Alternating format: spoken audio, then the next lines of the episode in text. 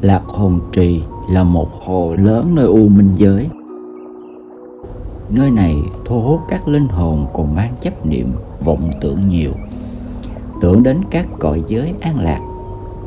Danh vọng, quyền lợi, ảo tưởng mình là bậc cao trọng, dũng giả si mê đến nỗi mịt mờ thần trí chẳng còn nhận biết được bản thân là ai, đang ở đâu nơi mặt hồ lạc hồn trì phát ra một ánh sáng dịu nhẹ màu xám bạc.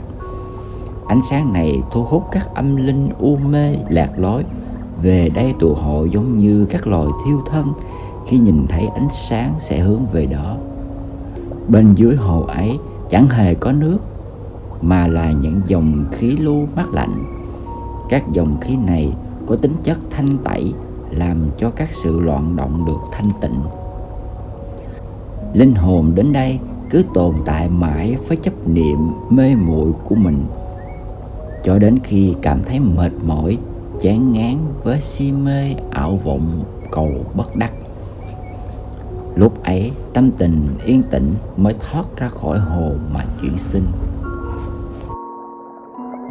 Nại hà kiều là chiếc cầu bắc ngang hắc hải, một vùng biển chết nơi u minh giới.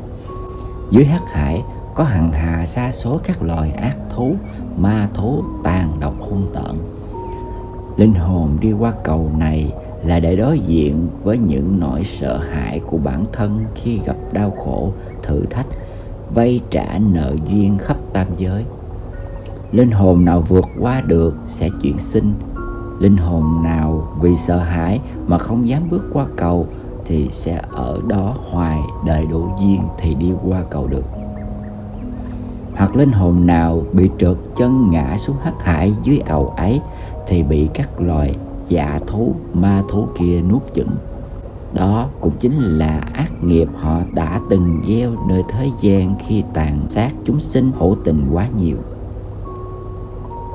Khi bị ma thú ăn thịt xong, tự nhiên linh hồn ấy lại biến về đầu cầu để chuẩn bị bước qua đó lại cứ như vậy cho đến khi qua được cầu thì chuyển sinh để tiếp tục trả quả nợ đời của mình. Uổng tử thành, là tòa thành rộng lớn nơi u minh giới. Nơi này thu hút các linh hồn vì chết oan uổng, hoặc tự sát mà đau khổ, chấp niệm đau thương, trốn tránh thực tại. Linh hồn bị thu hút về đó sẽ biến thành một cục đá cành cây ngọn cỏ. Những vật góp phần hình thành nên tòa thành ấy. Mọi phiến đá, bụi cây hay một sự tồn tại nơi uổng tử thành này đều có thể hiện gương mặt đau khổ, nhăn nhó bị thương, thường khóc than cho số kiếp của mình.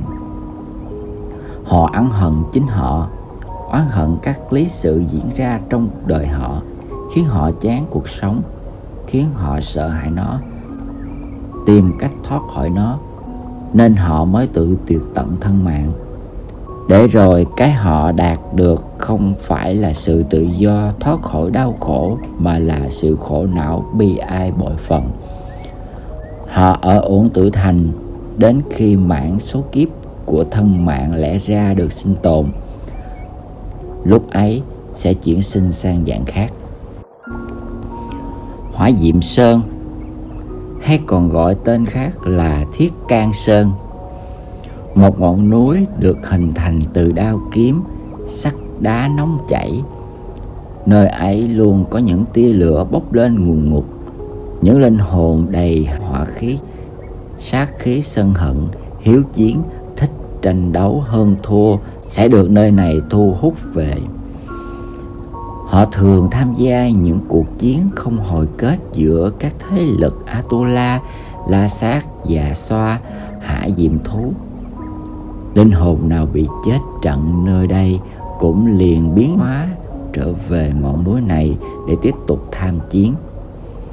Cứ thế cho đến khi thực tâm cảm thấy mệt mỏi tâm tình bình lặng trước đấu tranh hơn thua chán ngán giết chóc. Lúc bấy giờ linh hồn ấy liền được tịnh hóa, toàn thân hỏa khí dần tắt liệm, rồi tiêu biến vào hư không.